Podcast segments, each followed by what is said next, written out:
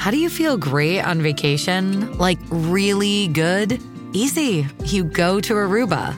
You'll spend your time relaxing on cool white sand beaches and floating in healing blue water. You'll immerse yourself in natural wonder and find your center on an island where things move at your speed.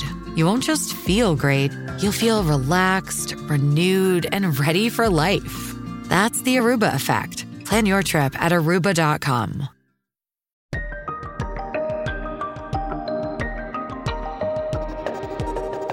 If you were asked to come up with the names of a few geniuses throughout history, who would stand out?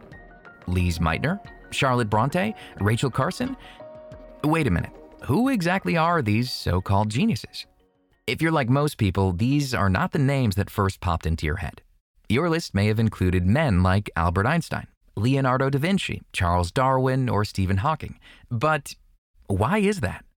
Is it only because men are geniuses? Hardly. And what makes a person a genius anyway? Is the classification easy to quantify? I think it's very subjective. I think most of the ways that we've used genius or tried to quantify genius in the past, from crazy things like the size of one's head to the things we use now like IQ, have just been found to be over and over again not very valid. All an IQ test does is determine how good you are at taking an IQ test. And so often they're also very gendered, and we need to expand our definition of what genius is and who can be a genius. That's Janice Kaplan, author of The Genius of Women From Overlooked to Changing the World. Let me tell you one historical story about a woman named Lise Meitner who discovered nuclear fission back in the 1930s. And it was a great discovery that won the Nobel Prize, but she didn't win the Nobel Prize.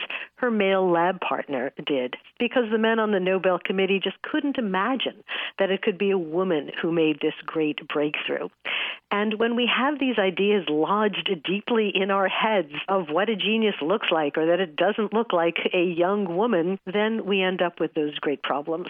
Thankfully, much has changed since the 1930s, and today's science community is determined to mend the mistakes of the past. The good news on the other side of that is that physicists since have recognized what an egregious oversight it was and have started naming things after her. And there's a star named after her and an asteroid. And yes, there is a box on the periodic table named in her honor. And that is very encouraging to realize that perhaps we're starting to recognize some of the people who have been overlooked for way too long. While Meitner received some past due credit for her discoveries, what's the full breakdown of female scientists who've been recognized for their contributions to the field? 6% of Nobel Prize winners are women overall. And that boils down to just three in physics, and five in chemistry, and 12 in physiology or medicine. So, very few. That's Catherine Whitlock, author of 10 Women Who Changed Science and the World. In her book, Whitlock hopes to bring attention to some of the brilliant women in science who may have been overlooked. One of these women is the Italian scientist Rita Levi Montalcini, who won a Nobel Prize in Physiology in 1986. She practiced her craft from her bedroom in Italy while hiding from the Nazis during World War II she had to flee Rome up into the hills around Tuscany and with the help of her mother and her brother actually assembled a laboratory in what was effectively her bedroom. Nothing stopped her. She was working on her field of research was neurology and she was looking at how neurons the nerve fibers in the nervous system developed. And she was working with chick embryos. And there are some lovely stories about how she would collect eggs from the local farmyard and operate on the embryos uh, at a very early stage to try and discover what was driving the development of the nervous system. And because the food shortages were so great in wartime, she would insist that the family ate the eggs afterwards. So she, and obviously, you know, she was constantly being ostracized for her Jewish background and really had to fight constantly to be recognized. Despite the chaos of war, Science and the men and women behind these discoveries persisted. Perhaps the most famous name on Whitlock's curated list is Marie Curie, who was the first woman to win the Nobel Prize and is one of only four people in the prize's history who has won it twice. We talk about Nobel Prize winners, and that you could argue is one of the highest accolades in science, but none of these women set out to win a Nobel Prize. And I think we were very struck by three or four shared characteristics that these women had. And I think because they were working at a time when it was A, difficult for women to work at all, and B, in particular, very difficult to work in science, it was hugely male orientated their characteristics really bring out what it takes to succeed, both in science and any areas of life. And I think the key, we've mentioned partnerships, they were all hugely tenacious. I've often used the word, they had a terrier like approach. They never gave up digging away, even when, as was frequently the case, the working conditions were absolutely appalling to the point that Marie Curie died because of her science from radiation sickness. The challenges women like Rita Levi Montalcini and Marie Curie faced during the 20th century are unimaginable in today's landscape. Kaplan says it would have been easy to blame men for the extraordinary achievements of women that have been largely ignored. But that doesn't do anything to solve the problem. It's not just that we live in a patriarchy, but the patriarchy lives in us it's very hard sometimes to realize how affected we are by the ethos. It becomes the very air we breathe. And so if you're expected to do something and everybody you see around you is behaving in that particular way, it doesn't occur to you that there's something else. Or if it does, it's very, very difficult to achieve. I spoke to so many wonderful women geniuses, women doing extraordinary work for this book, but I'm also aware that each one of them had to figure out her own path. We're still at a point where women are achieving things and they're the first woman to do it. And that was kind of startling to me. You think somehow that we're long beyond that. Kaplan says today's big names in science exhibit the same kind of tenacity and positive outlook that female geniuses of the past embodied.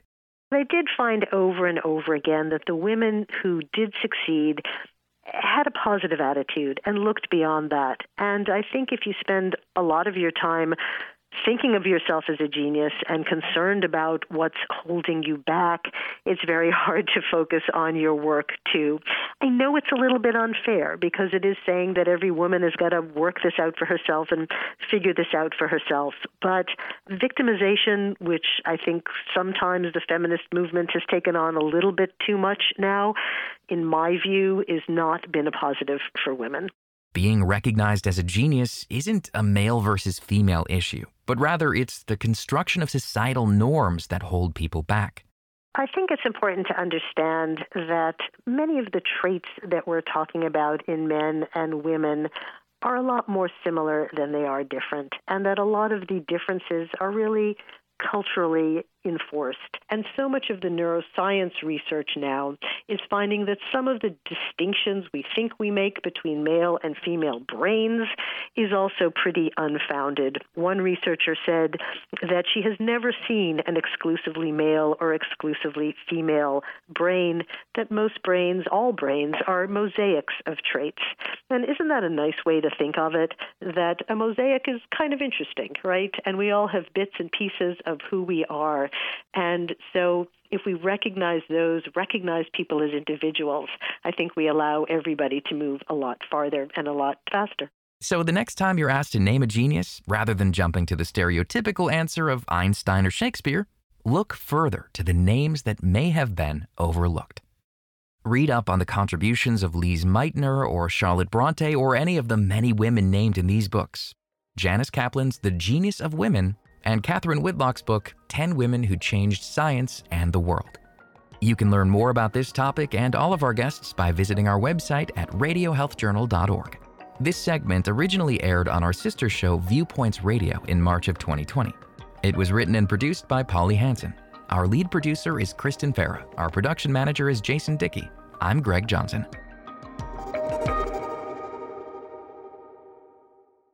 Coming up next week on Radio Health Journal, I remember asking my friend whose wife is a nurse. They both looked at each other and said, That's not good, Gary. You have to get that checked out. The one surprise no one's ever happy to receive. But first, how can we create health equality for all people? We know in the field of medicine that there's abundant evidence of racial and ethnic disparities in healthcare. All that and more on Radio Health Journal. I'm Elizabeth Westfield, host of Radio Health Journal. If you enjoy listening to Radio Health Journal, you'll also like our sister show, Viewpoints, which covers a wide array of topics from education to history to the environment. Here's a preview of what they're covering this week on Viewpoints.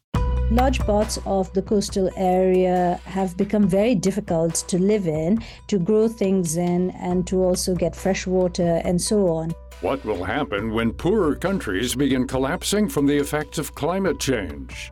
Then, Soul music is really the context in which white America is introduced to the black church tradition.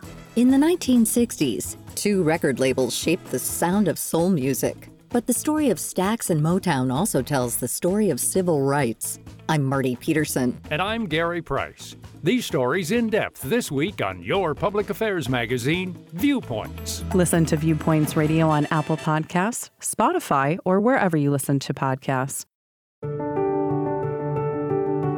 Thank you for joining us this week and every week as we break down the science stories you need to know.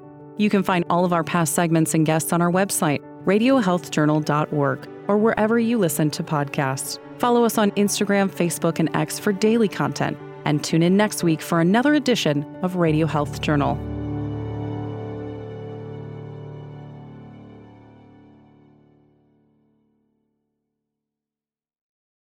Worked hard for what you have your money, your assets, your 401k, and home. Isn't it all worth protecting? Nearly one in four consumers have been a victim of identity theft. Lifelock Ultimate Plus helps protect your finances with up to $3 million in reimbursement. LifeLock alerts you to identity threats you might miss, and if your identity is stolen, your dedicated U.S.-based restoration specialist will work to fix it. Let LifeLock help protect what you've worked so hard for. Save 25% off your first year on LifeLock Ultimate Plus at lifeLock.com/slash-aware. Terms apply.